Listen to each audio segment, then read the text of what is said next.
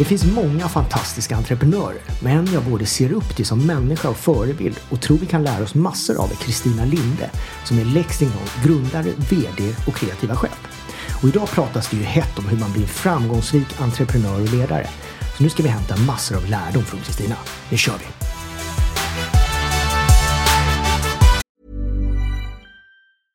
Ryan Reynolds here from Mint Mobile. With the price of just about everything going up during inflation, we thought we'd bring our prices down. So to help us, we brought in a reverse auctioneer, which is apparently a thing. Mint Mobile unlimited premium wireless. Ready to get 30, 30, bit to get 30, bit to get 20, 20, 20, bit to get 20, 20, bit to get 15, 15, 15, 15 just 15 bucks a month. So, Give it a try at mintmobile.com slash switch. $45 upfront for three months plus taxes and fees. Promo for new customers for limited time. Unlimited more than 40 gigabytes per month. Slows. Full terms at mintmobile.com.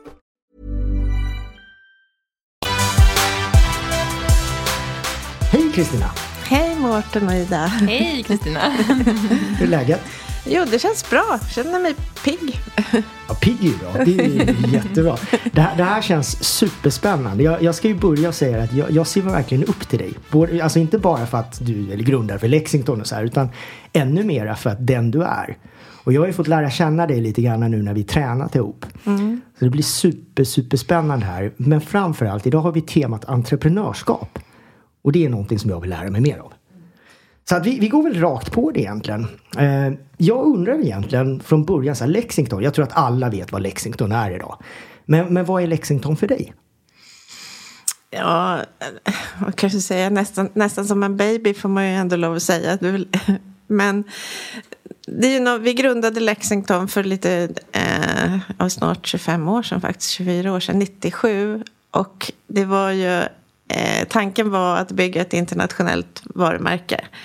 Eh, och det har vi väl faktiskt ändå lyckats med, får jag nog lov att säga. Så att för mig är ju det såklart en stor del vad, vad, vad Lexington är, vad det står för och, och vad vi gör för produkter och sådär. Men det är ju också en del av mitt, mitt liv, måste jag ju faktiskt säga. Eh, Och har blivit det. Så det, är, det är flera saker, det har ju stor betydelse såklart. Mm, självklart. Hur, hur börjar allting egentligen? Jag menar, jag vet ju att du har jobbat som lärare, men om vi går tillbaks ännu längre. Hur, hur startar det? Intresse? Vad, hur hamnar du själva i hela den här grejen? Alltså min lärarkarriär var ju, om jag ska börja med den, den var ju faktiskt väldigt kort. Jag jobbade egentligen bara ett och ett halvt år som, som lärare när jag var klar, examinerad. Eh, Men jag är uppväxt i en, en liten stad, Nyköping, som ligger tio mil söder om Stockholm. Och där var det ju ett ganska stort... Stockholm var ju liksom ett stort fokus för de som ville kanske vidare eller göra någonting och så. I, idag skulle jag säga att världen är motsvarande det, eller var i alla fall innan pandemin. Men, men då var det liksom Stockholm, så någonstans var det för mig att eh, dit, dit skulle jag i alla fall. Eh, men jag är uppväxt i ett väldigt kreativt hem. Inte, inte konstnärligt ska jag inte säga, men kreativt. Så att min mamma var väldigt pysslig och gjorde väldigt många olika saker. Och jag hade fri tillgång till allt från tyg till eh, garn till att måla om väggarna i mitt rum och, som jag ville och inreda och sådär. Och sen hade vi också ett möbelsnickeri i källaren i huset som min farfar hade startat och min pappa eh, höll på med. Han gjorde såna intarsiainläggningar till stilmöbler. Eh, och jag, där kunde jag göra allt, såga och, och slipa och göra de saker som jag ville också. Så att för mig var det nog mer att jag inte riktigt såg det här förrän långt efteråt. För, för mig var det så här att alla barn har ett möbelsnickeri i källaren. Liksom, det har man. Det var inget konstigt.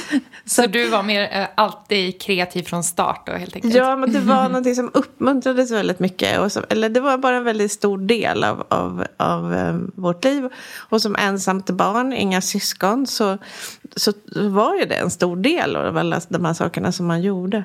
Jag tänkte inte på det då, det var långt senare som jag har liksom funderat på det. Och sen var väl vägvalet sådär när man var uppväxt i en mindre stad på den tiden att och kom från en familj där det var väldigt viktigt att jag skulle skaffa mig en utbildning. Eh, jag skulle studera. Men det var inte så himla viktigt vad. Och det var det nog egentligen inte riktigt för mig heller. Utan det var lite uteslutningsmetoden som gjorde att jag blev lärare. För det här vill jag inte och det här vill jag inte och det här vill jag inte. Men det här kan jag tänka mig. Så lite så blev det. Vad var du lärare i då? eh, svenska, religion och geografi. Men det var också faktiskt mer av en slump. För först sökte jag in på GH och kom Ah. in. Mm. Eh, men sen när jag väl kom in på GH, det var det ganska svårt. Ja, det kom, ja, eh, så kände jag, nej, nej men här, jag vill inte, det är inte det jag vill. Jag vill nog ha idrotten och, och träning och så som någonting för mig. Inte som jag ska, som jag ska hå- hålla på med i, i skolan då. Så att jag tackade nej. Och det var ju kanske 30 platser eller något sånt där. Så att rektorn, och den legendariska Stina tror hon hette, ringde upp mig och frågade om jag verkligen hade tänkt igenom det här. För det hade aldrig hänt att någon hade hoppat av som hade kommit in. Jag vet inte om det var så, men det var i alla fall hennes story. Men jag sa att jag inte, eh, nej jag skulle inte göra det. Så de ämnena var nog, nog egentligen mer att jag råkade komma in på den ämneskombinationen. Eh, jag gillade svenska då väldigt mycket. Och sen så pluggade jag tre år på universitetet och ett år på lärarhögskolan och sen jobbade jag e- ungefär ett och ett halvt år. Men under den där perioden, det var då jag liksom förstod att saker som jag trodde man kunde ha som hobby hemma i mitt barndomshem. Det fanns människor som levde på de saker som de, jag trodde bara man kunde ha som hobby. Eller gjorde det som de tyckte var kul som yrke. Eh, inte jobbade för att göra det de tyckte var kul efter jobbet. Och det var det som började, jag, jag hade inte fattat det. Eh, förrän jag kom hit och, och såg liksom att det fanns någonting annat. Och, Och sen hade jag då också träffat min man Tommy. Och han hade gått Handels och var ju liksom väldigt så här. Så fort man, man pratade om någon idé så sa han, ja men då gör vi det liksom. Så, att, så jag hade ju hela tiden, jag har hela tiden haft med mig en väldigt eh, eh, Alltså pusha ska jag inte säga, men alltså en, en, en partner att prata med och göra saker. Så det har ju varit en väldig styrka. Så, så blev det då först ett, ett bolag där vi hade butiker. Sen blev det ett till ett varumärke jag gjorde filtar och sålde mycket över i hela världen faktiskt. Och sen blev det Lexington då. Ja, det är, vil- Så det var en vilken resa. Ja, den är inte slut än. Nej, det får vi hoppas. Du, hur är det som ledare, som, som, som chef? Som vd? Hur, hur, hur skulle du se på dig själv om du klev ut? Tittar ifrån, vad tror du folk ser? Egentligen ska ju inte jag svara på det, men jag tror att, de, jag, tror att jag är väldigt tydlig. Ehm, jag tror att jag är ehm, inspirerande och liksom eh, entusiasmerande. Men kan också vara väldigt, liksom, tydligheten kan också bli väldigt rakt och ibland lite för kort och för tydligt. Det får jag liksom försöka tänka på. Ehm, men jag tror också att man, om man liksom gillar det här att det är lite raka, raka rör när vi pratar om saker. Så då, tycker, då blir det en, en inspiration att, att göra saker. Liksom. Så att jag ser att jag funkar väldigt bra med, med dem som, som, som gillar det här. Då.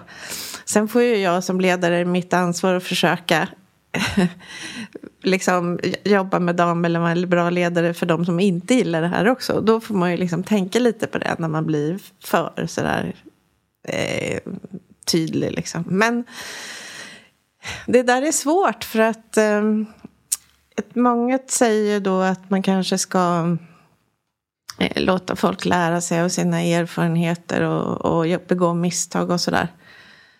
Eh, problemet är bara att när du har ett bolag så har du ansvar för ganska många personer eller fler än just den som gör det där misstaget då. Eller hela bolaget hur det ska gå. Och när du redan från början vet att det här kommer inte bli bra.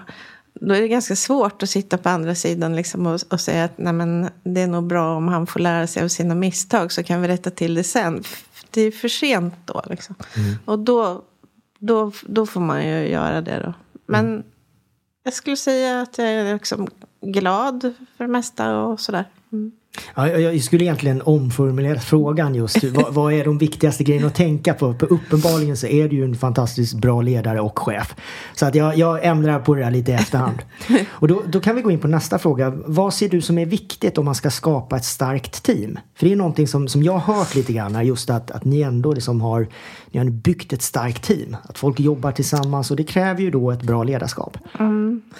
Nej, men jag tror att det är väldigt viktigt att man är lite olika i ett team. Man kan inte bygga team med, personer som är exakt lika, eh, likadana. Det blir ju inte bra. Eh, man behöver olika egenskaper, man behöver olika roller i ett team. Eh, och det, det är bra om det gnisslar lite någon gång då och då. För att någonstans är det som att det är det som gör att det blir riktigt bra. Att man slipar av de här bitarna som kanske inte riktigt håller eller inte riktigt fungerar. Eller och är det någon trist typ i teamet som säger ja men nej. Och så måste man ju då motivera varför vi ska göra så här eller hur snabbt vi ska göra eller någonting. Och då, om man, om man är tillräckligt stark i den motivationen, då kommer det att driva he, hela teamet eller andra. Och det behöver inte alls vara jag, utan det kan ju vara absolut någon annan i, i teamet som gör de sakerna. Men lite, bygga eh, team med olika, olika människor helt enkelt, som kompletterar varandra. Mm, ja, det är ju smart. Det, det, det låter ju så jäkla eh, tydligt när man, när man hör det. Du, om man, om man skulle ha en, en, en bra idé och, och så vill man det som utveckla denna till något framgångsrikt. Vad, vad, vad skulle du säga är viktigt att tänka på i starten? Finns det något bra där? Jag skulle, eh, lite kopplat tillbaka till det jag sa alldeles nyss, jag skulle faktiskt eh, försöka presentera den här idén för någon som jag har eh, runt omkring mig eller som jag litar på eller så.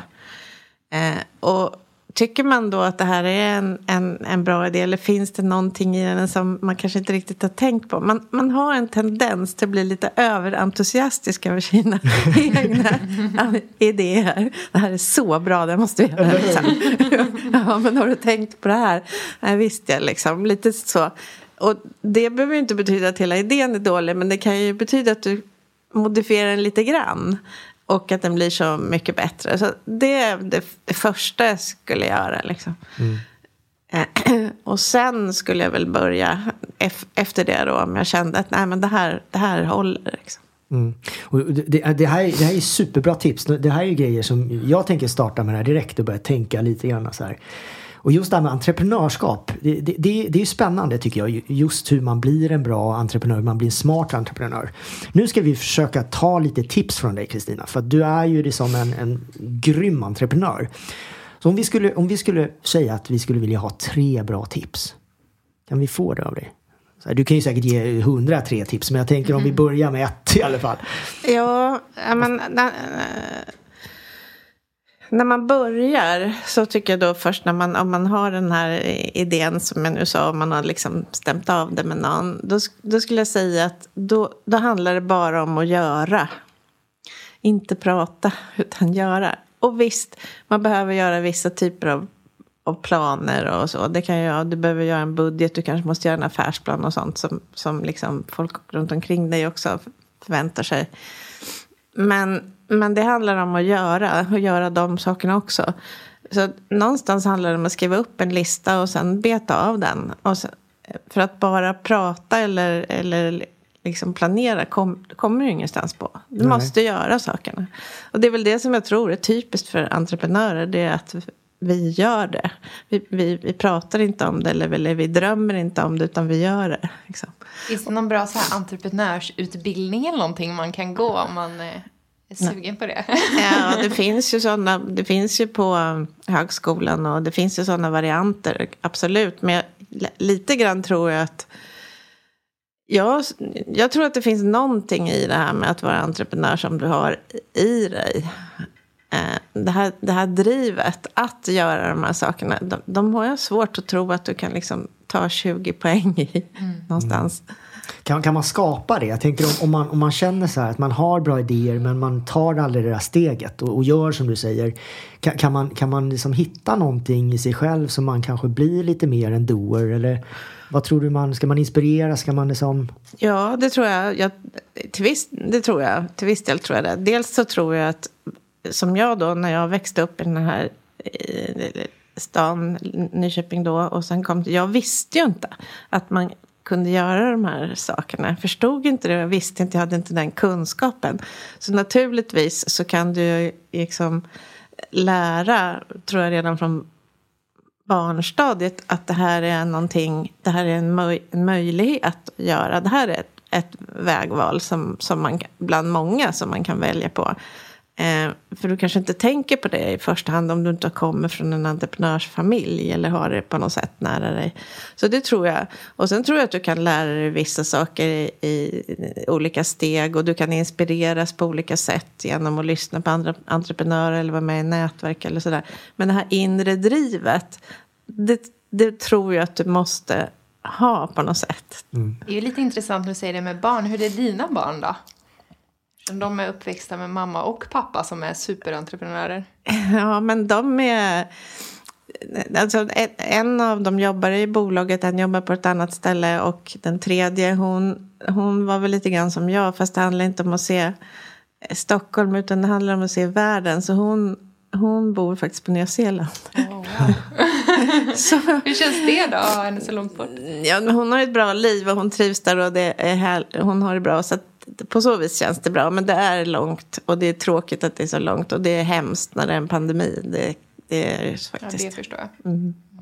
Så, men eh, jag tror att... Eh, jag tror att till viss del kan du, som jag sa. Men jag tror det här drivet. Det, det, du, du har ju drivet, Mårten. Du är ju en person som aldrig är still, utan är nya grejer hela tiden. så så, och Ida, det känner jag inte, men du har väl förmodligen något driv också, annars skulle du inte sitta här tror jag. jag kan instämma, du har ett bra driv. Men, och, och då kan inte det bara vara att man pratar, utan det måste man göra. Mm. Det, det, här är ett superbra tips. Jag brukar ju säga att försöka alltid starten till att lyckas oavsett om vad vi vill, önskar, drömmer om så behöver vi just göra. Mm. Jag, det här är ett supertips för att det är nog många som fastnar där. Finns det något mer? Eh, nu ska vi försöka liksom plocka alla dina tips här. Ja, men jag tror kanske också att man inte behöver vara så himla eh, rädd för att, att göra fel. Och det här är ju ändå någonting som folk, det finns två takes på det här. Det ena är att eh, många säger att man ska lära sig av sina misstag. Det har jag aldrig förstått. Jag tycker det är helt meningslöst råd. man, man förlorar tid då eller? Nej, men varför ska man lära sig av det som man gjorde dåligt? Man ska ju lära sig av det man gör bra. Det tycker jag är fullständigt självklart. Där satt den. brukar du prata om Mårten, just sätta fokus ja, fast, rätt. Fast det här som Kristina säger, det här ja, som det du säger det, det, det, är ju helt solklart. Och då, jag menar ju inte att man ska vara dum och göra om liksom grejer som inte är bra. Sådär. Men det är ju inte dem du ska grotta ner i och tänka på hur du skulle ha gjort annorlunda. Det är ju meningslöst för det har du ju redan gjort. Men däremot det som du gjorde bra, det kan du ju utveckla eller göra en gång till. Eller mm, kanske eh, göra ännu bättre nästa gång. Det, det du är bra på kommer du så mycket längre med än det du, det du är dålig på. Liksom. Så jag, jag, tycker man... Det, jag förstår att man menar väl när man säger att man när man ska lära sig av sina misstag. Men jag tror att det är fel synsätt liksom, mm. på det. Sen tror jag att ibland kan man ju känna att det håller på att gå fel. Det är, så är det ju liksom fortfarande. Allting är ju inte rätt hela tiden och ibland nej men det här blir inte bra. Då tror jag att man inte ska vara så rädd för att ändra sig. För känner man att någonting blir dåligt eller inte bra på något sätt. Då tror jag att då, då, då kan du byta väg lite grann. Eller du kan ändra eller du kan liksom justera eller du kan tänka om lite. Eller i värsta fall stoppa. För det kan handla om timing också. Men att driva på någonting som man innerst inne i sig känner att det här kommer inte, det här kommer inte bli bra. Då blir det inte bra. Mm. Det är i alla fall min erfarenhet. Liksom. Alla gånger som man har så gärna velat att den här saken ska bli bra. Vad det nu kan vara. Från något projekt som man håller på att driva till eh, samarbete med människor som man och känner man då inne i sig att det inte det är inte riktigt bra det här, men då, då blir det inte bra. Nej. Och då är det bättre att ändra det tidigare Bra tips. faktiskt. Mm, Det, det, det, här är, det här är klockrent. Vi ska försöka stjäla ett tredje tips tycker jag också. Om det finns någonting mer man skulle kunna liksom, eh, ta med sig. Nej, men jag, jag tänker också att man måste ta med sig det som, som, som du är bra på, det är energi. Ja, Eh, att försöka ta hand om liksom, den här positiva energin och ha, ha kul. Eh, Alla dagar är inte roliga, alla saker som du gör en dag är inte roligt. Det finns saker som man liksom känner att det känns jobbigt och så här. Men de måste du ju igenom. De står ju på den där listan, den där to-do-listan. Liksom. Men de här sakerna som man tycker är roligt, om man försöker liksom landa lite i dem, då får du ju energi med dig hela vägen. Och det tror jag, det tror jag är superviktigt också. För det syns ju på dig också. Om du har människor eller medarbetare runt omkring. Om du inte har den här positiva energin. Mm. Nej, det, det, det är klockrent där också. Och det är verkligen också, tycker jag, liksom kopplat till ledarskap. Direkt också, för att det påverkar ju hela gruppen också. Vi, vilka jäkla tips! Nu svär jag lite här till och med, men det är för att det är så otroligt bra. Jag, jag googlar faktiskt bästa tipsen så här, entreprenörskap. Hur blir man en grym entreprenör? Jag hittade jättemånga bra grejer faktiskt. Så här, engagemang, som är viktigt antar jag. Kunskap. Tänka utanför boxen. Och sen det här, ge inte upp. Och det är ju lite som, som man är inne på här. Jag, jag, jag undrar faktiskt om, har du haft någon större motgång genom åren? Som, som du kan prata om och eh, då är man lite nyfiken om hur du mött den här, eller hur du hanterat den här. Jo, men det är klart att jag har haft motgångar i större eller mindre eh, omfattning. Men jag, jag tycker väl kanske inte att jag har... Det har inte varit någon sån här kris. Eh, det skulle möjligen vara för snart ett år sedan. Eh, så det var nog den största i, i vår... I Lexingtons historia. Och det var ju efter när pandemin kom då. Ehm, och vi, då var det under en period så att eftersom man inte visste någonting och det var ju väldigt, det var lite mer dramatiskt i allting runt omkring då för ett år sedan när det började än, än vad det är nu. Nu är man ändå ett lite annat lugn i det liksom. Men då var det jättesvårt att veta vad skulle hända nästa vecka. Vad händer, vad händer om två veckor? Och då var det så, vi vet inte om vi kommer att överleva det här. Kommer bolaget att finnas om, om två veckor eller om tre veckor eller om en månad? Hur, vad händer och vad händer i världen och vad händer med oss? Och, och det, var, det var väldigt jobbigt. Och i den perioden Eh, precis i slutet av den perioden då fick min man covid. Och han var ju också ganska tidig då med det här. Och då var det ju också sådär att man, det var ju ingen som tog det lugnt då. Utan det var ju, man satt ju nästan liksom och tittade på honom hela tiden om, om när ska vi behöva åka in till sjukhuset. Det behövde vi aldrig göra. Men det var, det var lite så det var då. Och de där två i, i kombination var ju faktiskt fruktansvärt jobbigt. Jag visste inte om vi, jag visste för första inte hur han skulle må. Och det gick jättebra. Han är fullt frisk och det var inte så farligt faktiskt. Men den i kombination med att man inte visste, liksom, ska alla butiker stängas nu? Vad händer nu? Kommer hela liksom, samhället stänga ner? Vad gör vi då med alla hyreskostnader, alla personalkostnader, allting? Vi kommer inte klara det, för det gör man ju inte. Liksom. Och det var fruktansvärt. Men, och det var lite annorlunda skulle jag säga också än någon annan motgång. Kanske när, jag, när, när det har hänt saker sådär. Då brukar jag säga att jo, men man får gå hem och man får gå hem och sura eller vara ledsen eller vara arg, liksom, frustrerad eller vad man nu är. Ofta så är man ju, först blir man ju arg, sen blir man, eller ledsen, sen blir man nästan alltid arg. Hur, hur axlar? Ja. ja. men då får man göra det. Och det är okej att man gör det liksom en kväll eller så. Men sen dagen efter, då måste du ta tag i det här liksom, och hitta lösningar eller vägar ut eller vad du nu ska göra. För det går liksom inte att gå och grotta ner sig i det dåliga. Utan du får, då får du när, låta den där stunden på botten och sen på liksom. Det är så det är. Och det är klart att det var lite annorlunda under pandemin för att det var så mycket saker eller då i början där som var osäkert. Annars kan du ju kanske eh, oftast ganska snabbt komma på saker alltså actions. Och det tror jag också är typiskt att om du kan agera så då känns det direkt bättre. Men om du inte kan agera som just det här är då med sjukdom och sådana saker som du inte rår på. Det är ju väldigt jobbigt och det är ju hemskt för många människor. Det förstår man när man har varit igenom det så. Den där lilla biten liksom. Som... Mm. Vad drivs och inspireras du av för att ständigt komma vidare liksom? Nej men jag, jag, vet inte om det är något som jag direkt inspireras av. Utan, utan man tänker hela tiden vad, vad man ska göra eh, igen då. Vad, ja, vad gör vi nu? Eller vad gör vi med det här? Eller hur, hur ska vi göra här? Det, det dyker hela tiden upp saker. Någonstans så tror jag att det är den här resan, att göra saker som är kanske lite målet för mig också. För jag kan känna att när jag väl har nått det målet som var just med de här sakerna, då har jag redan formulerat nästa mål eller nästa projekt. Det kan ju vara lite tröttande för en del liksom, eh, eh, runt omkring också. Jag frågade faktiskt på, eh, på, på jobbet på företaget, de som jag, några som jag jobbar med, men alltså, vill ni höra om, vill ni vara involverade eller informerade om projekten med risk för att en del inte blir av. För en del blir ju inte av då.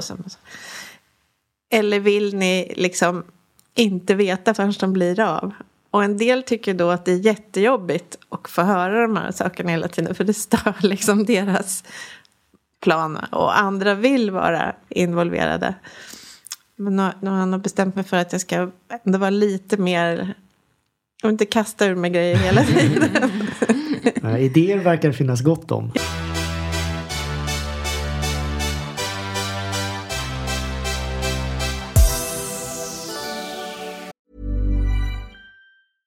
Hej, jag Ryan Reynolds. At Mint Mobile, we like to do the opposite of what Big Wireless does. They charge you a lot, we charge you a little. So naturally, when they announced they'd be raising their prices due to inflation, we decided to deflate our prices due to not hating you. That's right. We're cutting the price of Mint Unlimited from $30 a month to just $15 a month. Give it a try at mintmobile.com slash switch. $45 upfront for three months plus taxes and fees. Promote for new customers for limited time. Unlimited more than 40 gigabytes per month. Slows. Full terms at mintmobile.com. Hey, Dave. Yeah, Randy. Since we founded Bombus, we've always said our socks, underwear, and T-shirts are super soft. Any new ideas? Maybe sublimely soft. Or disgustingly cozy. Wait, what? I got it. Bombus Absurdly comfortable essentials for yourself and for those facing homelessness. Because one purchased equals one donated. Wow, did we just write an ad? Yes. Bombas. Big comfort for everyone. Go to bombas.com slash ACAST and use code ACAST for 20% off your first purchase.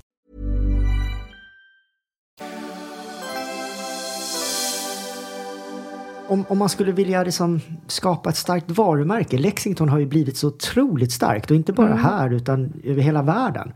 Hur, hur, hur, ska man tänka då? Liksom, säg att, att jag och Ida nu skulle starta någonting. Det ska vi kanske inte göra det, men ändå.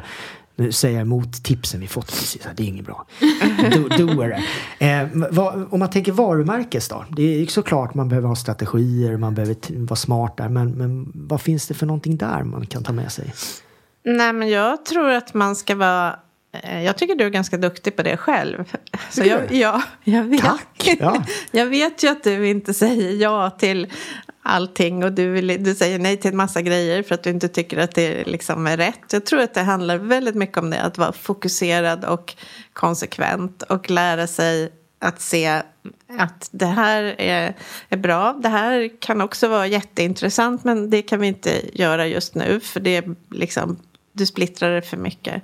Så var, var väldigt konsekvent och fokuserad. Då, det, det är det det handlar om. Liksom. Mm. Jag tycker, jag, det tror blir, jag, jag då tror, blir du tydlig. Mm. Ja, tydligheten igen. Och någonting som jag faktiskt tagit från dig någon gång, jag kommer inte ihåg när, men det är det här också med så här, kvalitet. Ja. Att, man, att det är viktigt att hela tiden liksom tänka på kvaliteten. Och jag tror faktiskt det var någon gång när när vi var i butiken och, och, och du pratade om just eh, sömnkvalitet eller just på, på produkterna.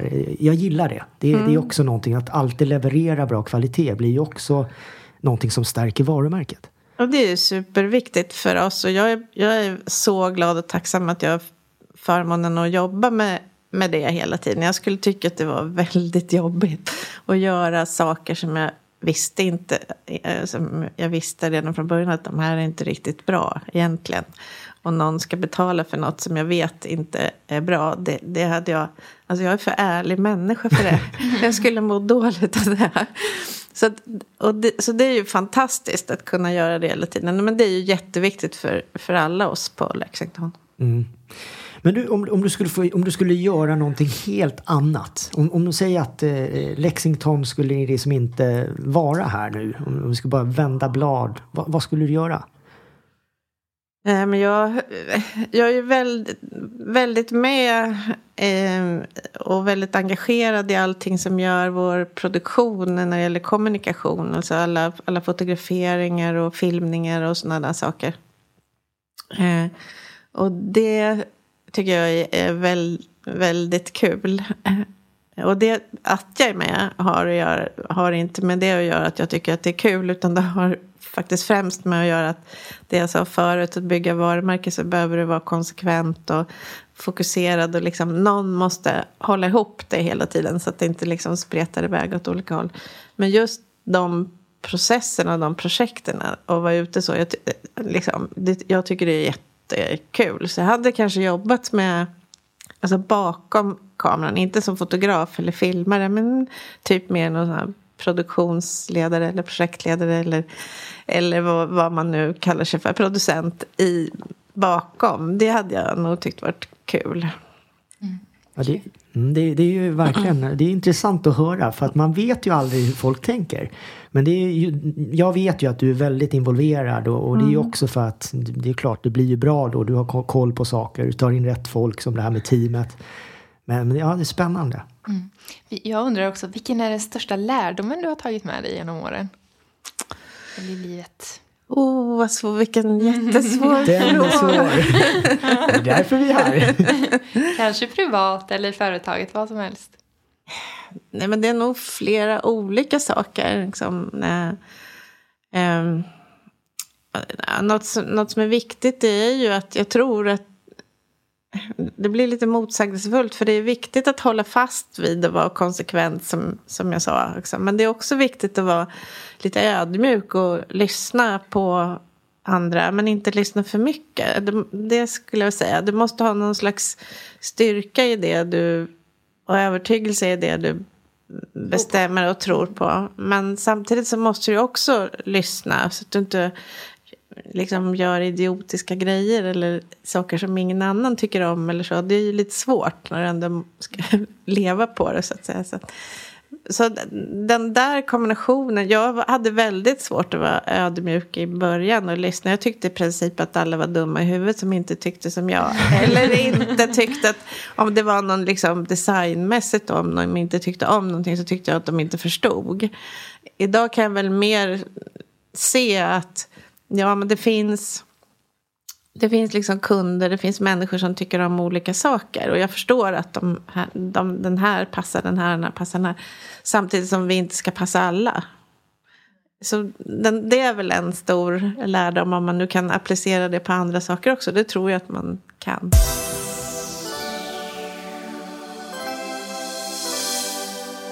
Jag tror att alla har ett killer mindset. Eh, alltså en förmåga egentligen att bli mer motiverad och eh, eh, så här grit, den här kämpaglöden. Vad, vad, vad, hittar du din, din sån här motivation, den här kämpaglöden, kill, ditt killer mindset? Jag förstod att du skulle ställa den här frågan, så jag funderade lite på det. Och, alltså, alltså jag vet inte riktigt. Jag, det där är någonting som... Det finns för mig, det där väldigt... Och det det är så starkt, den där delen. Och, och, ibland så är den ju liksom... Den kan faktiskt vara negativ också. För att just det här att jag, inte, jag kan inte släppa när jag liksom eh, har, har någonting som jag vill göra eller som jag är engagerad i eller som jag tänker på. Och det, det handlar väl mycket om att jag, jag, jag vill göra de här sakerna då. Och den om jag ska analysera var det kommer ifrån. Jag har jättesvårt att svara på vad det skulle komma ifrån. Men det, det finns där. Och ibland kan ju det vara kanske jobbigt för någon annan då. Liksom, måste vi göra det här precis nu? Eller kan du aldrig släppa? Jag, jag kan ju jobba liksom jämt. Det är inget, det är inget problem för mig. Ja, det är så. Ja. Och det är ju inte bra, för man behöver ju den här andra återhämtningen och sådär. Men var det kommer ifrån eller vad som driver mig? Alltså, det Var är någon hittar man det? Ja, Ja, jag- Men du har det bara? Ja, jag skulle säga att jag, eh, jag har det. Och till 99 procent så är det bra. Men det finns en liten procent där det inte är bra om det påverkar liksom din omgivning negativt för att du aldrig kan släppa eller sluta eller liksom så. Så det får man ju lära sig. Men det... Du kör aldrig för långt då, så att du blir så här stressad eller trött? Eller? Jo, det gör jag ju också. Absolut. Och då, det måste jag ju liksom lära mig att hantera. Framförallt så, så slutar jag sova. Och det, eller jag sov inte bra. Och det jobbar jag jättemycket med. Men det handlar väldigt mycket om att försöka liksom få den här... Man, man måste träna. Det är så. För att det, du, du måste äta hyfsat rätt, annars mår du dåligt. Och du måste sova. Eh, liksom. och, och någonstans får du ju kontrollera de, de där sakerna. Men the killer mindset för mig är någon slags inneboende kraft som jag inte riktigt vet var den kommer ifrån. Jag, jag, vad svarar folk på sånt?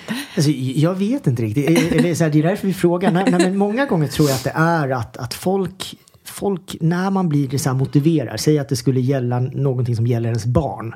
Då, då blir man ju övermotiverad. Men lite som du säger, det finns ju en baksida också där med om det går för långt, om det påverkar en negativt. Men det mesta, eh, de flesta svaren vi får är väl lite grann det här att man behöver hitta någon typ av motivation.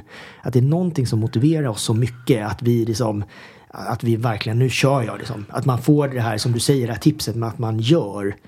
Och, och det, det är väl lite grann, alla hittar ju det i olika saker. Och det kan ju vara att folk hittar det i, ja, till exempel som att det är någonting man verkligen, verkligen vill. Det kan vara någonting annat som, någonting man kanske vill ta sig ifrån.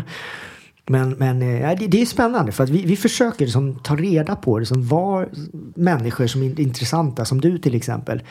Vad, hur, ser du på saken? Hur, hur, eh, vad hittar du ditt driv? Och det är, det är inte alltid lätt för människor att hitta det här drivet. Men det gäller ju att hitta drivet, precis som du säger, i rätt saker. Mm, ja, alltså jag har aldrig letat efter motivationen. Nej, nej, nej, det, det kan jag inte säga.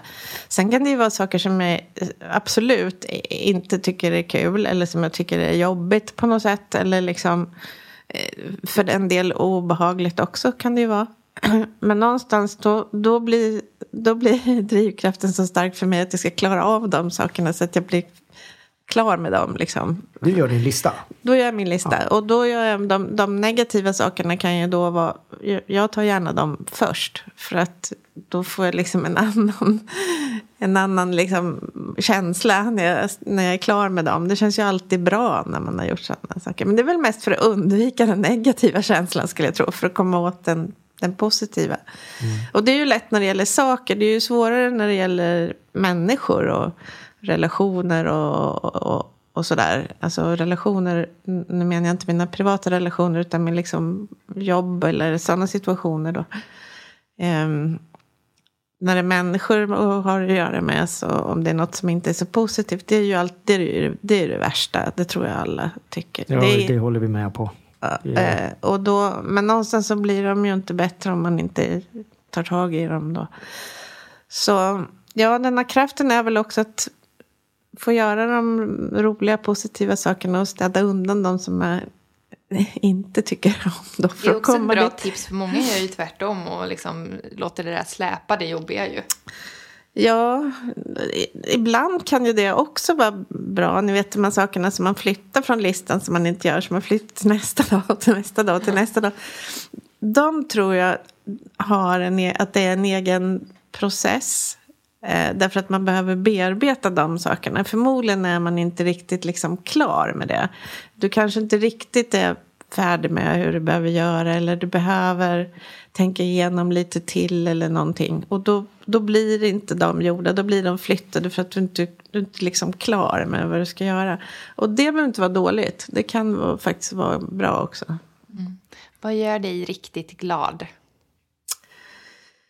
Eh, nej, men jag, jag, jag älskar att vara med min... Eh, det är egentligen två grejer skulle jag säga. Jag älskar att vara med min familj och vara liksom ute. Jag vill gärna vara ute. Eh, utomhus alltså. Det är viktigt. Det kan tolkas. det är viktigt för mig. Och he- hela det där, jag älskar att åka, um, åka båt eller vara ute på havet. Och liksom, ja, de här kombinationerna då, då, det gör mig riktigt glad. Eh, på ett professionellt plan så skulle jag säga att det handlar väldigt mycket om att när man har en idé till någonting och sen jobbar du tillsammans med dina medarbetare i, i det här idén eller det här projektet eller vad det nu är för något. Och den kommer ut och är så väldigt mycket bättre. För i princip allt blir bättre när du är flera stycken som är med i, i någonting. Och den kommer ut så mycket bättre än vad du hade tänkt från början. Det är också en väldig glädje och tillfredsställelse i det. Och där ser du också andra människor växa som du har runt omkring dig. Och det, det är en stor eh, tillfredsställelse och, och drivkraft för mig nu, i, idag, nu när jag har hållit på med det här några år. Och, och det här, nu kommer vi in på någonting jag tycker är väldigt spännande. Vi var inne lite på det innan där med hälsa. Jag, jag tror nämligen att hälsa har extremt mycket att göra med vår förmåga, vår kapacitet och också entreprenörskap. Och du sa innan där, det som, vilket förvånar mig lite grann, är där att eh, när det blir lite så här eh, knackligt så, så är det sömnen som, eh, som blir sämre. Eh, och jag vet ju att du, för jag har ju lyssnat på det, jag vet ju att du är extremt duktig på det här med att ge tips hur man kan liksom förbättra sin sömn. Ja, men det är ju för att jag inte kan, för att jag behöver dem själv. Liksom. Det är det. Jag vet ju de, hur det funkar. Kan, kan, vi inte få, kan vi inte få några tips? För jag tror att det är väldigt många där ute också som, som är så här väldigt nyfikna på. Just sömnen har ju blivit ett problem för många. Och det finns ju så mycket saker, återigen som du sa nyss här och som jag också pratar om att fokuserar vi på det vi kan göra för att förbättra så blir det ju enklare. Så så kan vi, kan vi få några smarta tips på, säg att man har problem med sömnen, vad kan man tänka på? Alltså jag, jag är ju inte specialist på det här. Det finns ju de som är liksom specialister. Så här, men jag är intresserad av det eftersom det är någonting som liksom pågår för mig. Vi vill ha dina tips. Ja, så det vill jag säga. Men, men jag tror att det är väldigt viktigt att ha någon form av lugn i, i, i sovrummet. Man ska liksom inte ha... Och jag har jättesvårt för att lägga ut mo- mobilen. Jag har inte lyckats med det än, fast jag vet att man ska lägga mobilen i ett annat rum. Men, och man ska inte ha skärmar och den här delen då. Jag har kommit så långt så jag läser aldrig mejl på kvällen i sängen, vilket jag gjorde förut. Och det är jättedumt att få ett, liksom, någonting som måste agera och fundera på. Om du får det klockan halv elva när du ska sova, då, då sover du inte. Så. Så är det bara. Så det, den delen är väldigt viktig. Sen är det väldigt viktigt att inte ha för varmt. eh, Så att du har sval och behaglig miljö. Och då blir det faktiskt väldigt viktigt vad du, vad du sover i för, eh, för bäddlinne. Och nu låter det som jag tänker bara göra reklam. Men eh, Fast det är viktigt, eller det hur? här är faktiskt viktigt. Och det, det är så att olika kvaliteter på tyg har olika egenskaper och det passar i olika som olika människor. Så fryser du så ska du naturligtvis ha någonting som värmer dig. Är du varm ska du ha något som är svalt. Eh, vill du ha något som är lite tyngre så, så väljer du en kvalitet och sådär. Så att du kan anpassa det så att du får en, en, en bra upplevelse. Det är ju ett liksom. Och sen så tror jag, sen handlar det väldigt också mycket om att inte, om du nu dricker kaffe, dricka kaffe precis innan du går och lägger dig och, och, och alla de här sakerna. Men framförallt så skulle jag nog kanske säga att dina tankar, för det är ju de som, det är ändå de som oftast håller dig vaken. Det behöver inte vara så, du kan vakna ändå. Men, så då försöker jag skriva ner dem när jag om jag vaknar och det snurrar grejer i huvudet. Om jag, det, här, det här får jag inte glömma bort, det här får jag inte glömma bort, det här får jag inte glömma bort. Och så, är det viktigt. Så, så, så tittar man på den där listan på morgonen och så fattar man hur tänkte jag liksom. Men då har du fått bort det här ur huvudet. Eh, så det kan jag, det är min, mina Ja. tips. Och, och, och jag, jag ska faktiskt säga det att eh, just det här som du säger med det som material. Det, det gör skillnad. Jag, jag är så här, jag är som en liten kamin liksom. Och, Ja. och efter du, jag hörde dig berätta det på, på den här pressgrejen för många, många år sedan. Mm. Så testade jag och, och det, det funkar faktiskt. Jag sover bättre. Ja, och det, så är det ju. Liksom. Och det, då är det ju så att du tillbringar ju en tredjedel av ditt liv faktiskt sovande. Så det är väldigt dumt att inte försöka göra den miljön så, så bra du kan. Eh, det är klart du ska göra det. Det är ändå en ganska stor del av ditt liv och till en ganska liten liksom, kostnad om du slår ut det över livet. Då. Så det tycker jag är viktigt. Mm. Det, det, är superbra tips här. Eh, har jag rätt i när jag säger att Lexington eh, handlar mycket om livsstil? Lifestyle? Ja, det gör det ju. Det är, vi är ju ett livsstilsvarumärke, absolut. Ja. Eh, det skulle jag säga. Sen så är det ju... Det kanske inte så... Det finns ju olika typer av, av saker när det gäller livsstil. Då, så det är kanske inte liksom... Det finns ju inga regler eller liksom begränsningar i det ändå. Utan, det är det smarta. Ja, det är så, väl någonting som ändå är positivt. Mm. Ja, och där kommer vi in på nästa grej. Vad, mm. vad, vad, tror du är viktigt om man vill skapa en bra livsstil? Vi är ju olika såklart, men, men just eh, finns det någonting som du ser eh, så här, som är bra? Förutom då det som att, att se till att man sover bra. Mm. Ja, men alla, alla frågar mig om, om hur man gör för att få balans i livet då, om man nu ska koppla det till livsstil. Eh, jag tror att, att ha balans i livet är att inse och acceptera att man aldrig kan ha balans i livet. Mm. Alltså, om man accepterar att det är så, då blir det mycket lättare att, att, att, att nå balans. Det låter jätteflummigt här nu. Men det, att kämpa emot saker är, är väldigt svårt. Och vissa perioder i livet kan vara liksom av privata eller jobbmässiga eller vilka skäl som helst så, så har man inte det. Därför att det händer grejer som du kanske inte kan påverka. Och ska du då streta emot det istället för att acceptera nu är det så den här perioden. Nu får vi liksom ta det och så får vi, vad kan vi göra eh, för att det ska bli bättre? Det är det som ger dig balans. Men att tro att du ska ha perfekta dagar, perfekta veckor, perfekta det, det, så, så är det ju inte. Nej. Men det är väldigt många som jobbar mot det hela tiden. Och de, de verkar ha det så jobbigt när det, går, när det blir jobbigt liksom. Mm. Nej, det, är som, det är som att stretcha. När ni stretchar så håll inte på och tryck för hårt och spänn massa muskler. Slappna av istället. Det är bättre. Ja, för kramp. ja, exakt. Du, hur hanterar du förändringar? Är, är du bra på att hantera förändring? Eller kän, mm. Det känns lite så. Det beror nog Ja, det skulle jag säga. Det beror på vad det gäller för någonting då. Men jag tror nog att jag är ganska eh, öppen för det. Och det som har hänt i, i, i vårt företags historia så är det ju framförallt då att innan liksom pandemin så pratade vi mycket om retail-döden och digitalisering och hela den där biten. Och det skulle jag säga att, att transformera om det som vi var ett traditionellt retailföretag till ett digitalt företag med den förändringen som det innebar. Det, det tycker jag att vi Eh, och jag har varit bra på. Eh, så på så vis, och där kan jag ibland känna att även om inte jag kan allting så kan jag ändå känna att jag har nog, vi har liksom drivit på de sakerna till den förändringen för att vi har förstått att man måste göra det här och det här men kanske inte eh, kan allting för det är mycket teknik liksom i den delen. Så på så vis så tycker jag att jag har eh, lätt för förändringar faktiskt. Och, och, och tycker om det, för jag tycker om när det händer saker. Då. Sen är det ju vissa saker som man kanske vill ha mer på, på samma sätt. Alltså typ det här hur, hur många människor är det som äter olika frukost varje dag? jag äter samma frukost i typ hela livet. Du som jag, vi är samma. Vad äter du då undrar man ju. Nej, men jag har alltid ätit en äh, gröt, ganska grov gröt äh, varje morgon. Liksom. Jättelänge, sedan jag var 15. Och, gröt är gott. Ja, och jag har jättesvårt om inte jag... Det tycker jag inte om om jag inte får. Det är till och med så att jag tar med mig mina korn i en plastpåse när jag åker och sen så folk tittar konstigt på mig. Men, men det, så, det gillar jag ju inte förändring på. Där vill jag ha samma. Så det beror på vad det gäller. Var trivs du som allra bäst då?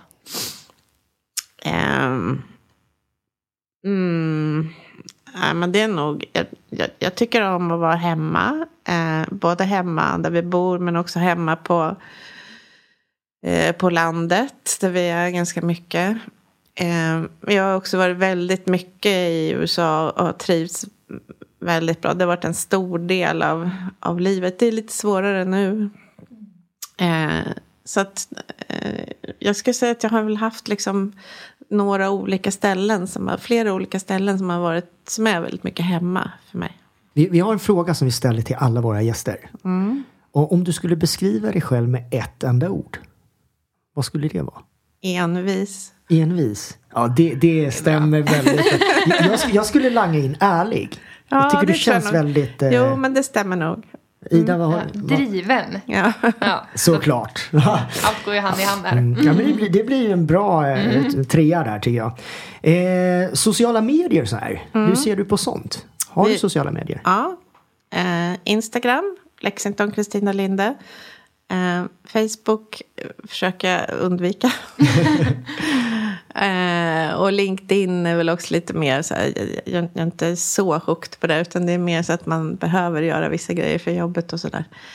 Eh, men absolut. Eh, och sen är det ju så att ur ett professionellt perspektiv är ju sociala medier, det är ju inte något som du håller på med för att du tycker det är kul, utan det är, idag är det helt nödvändigt som bolag eller varumärke. Mm, ja, såklart. Jag visste att du hade Instagram. Jag bara, jag bara ville fråga. Så att ni där ute vet vad ni ska smaka på nu.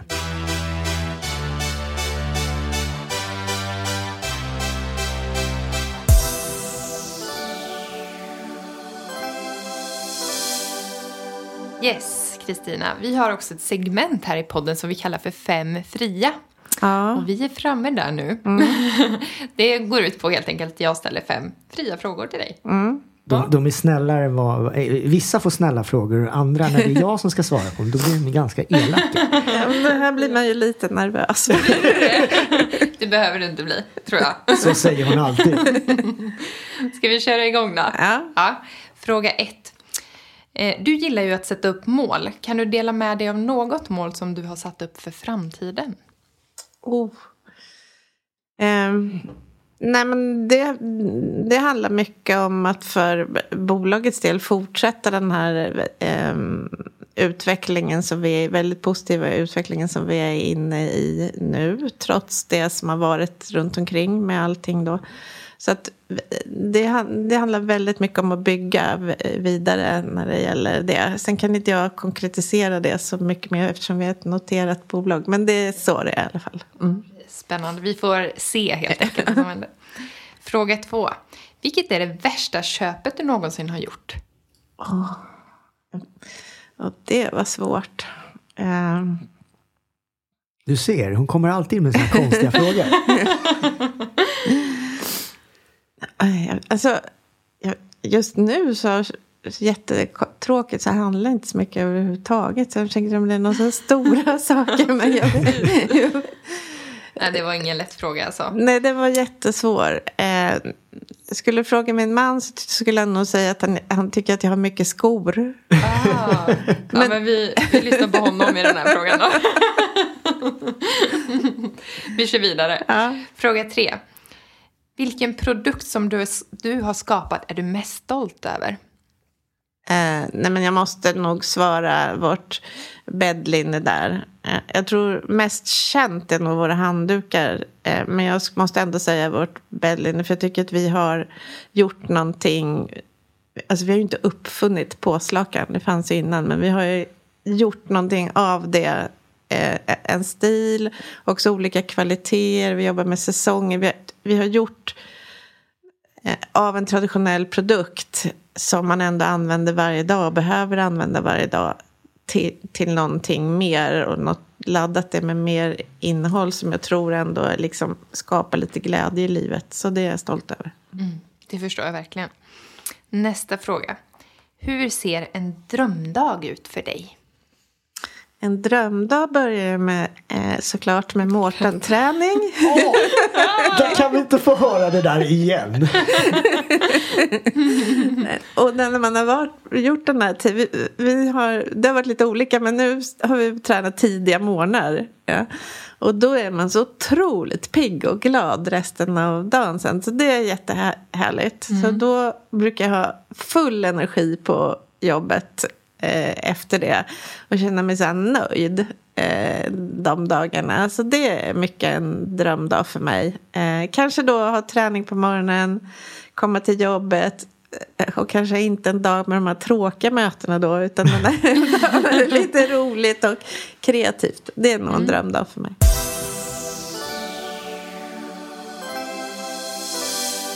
Vi kör sista frågan. Om du fick ge ett sista tips till våra lyssnare, vad skulle du säga?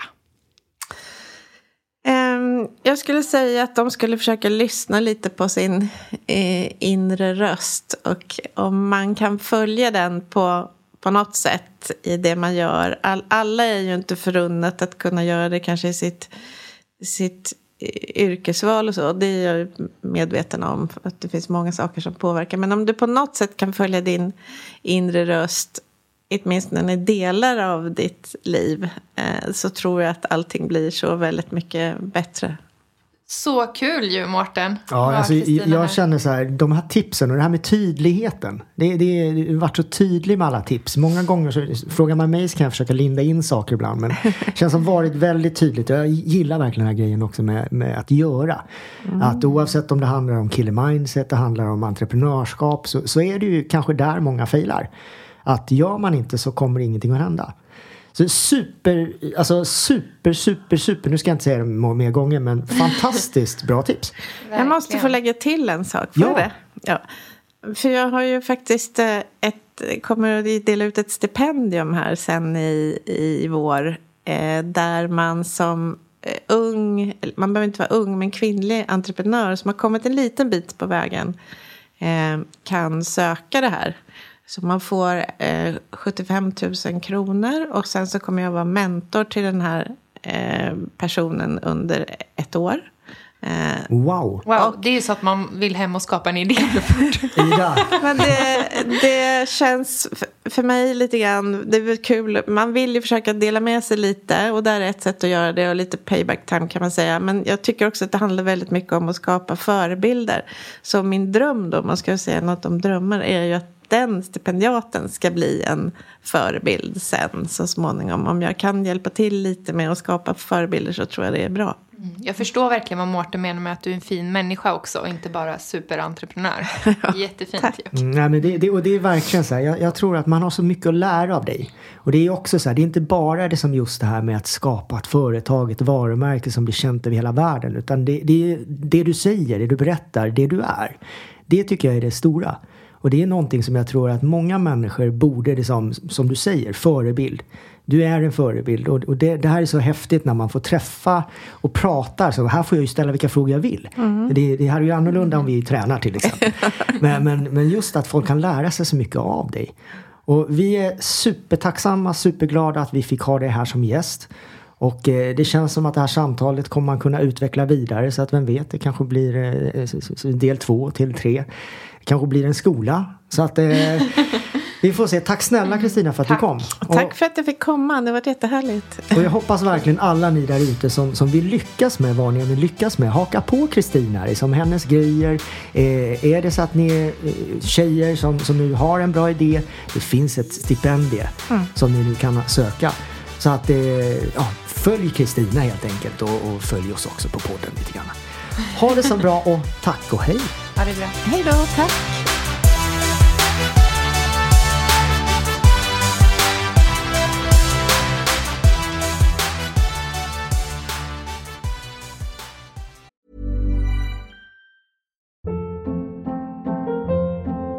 Hold up. What was that? Boring. No flavor. That was as bad as those leftovers you ate all week. Kiki Palmer here, and it's time to say hello to something fresh and guilt-free. Hello Fresh. Jazz up dinner with pecan-crusted chicken or garlic butter shrimp scampi. Now that's music to my mouth. Hello Fresh. Let's get this dinner party started. Discover all the delicious possibilities at hellofresh.com.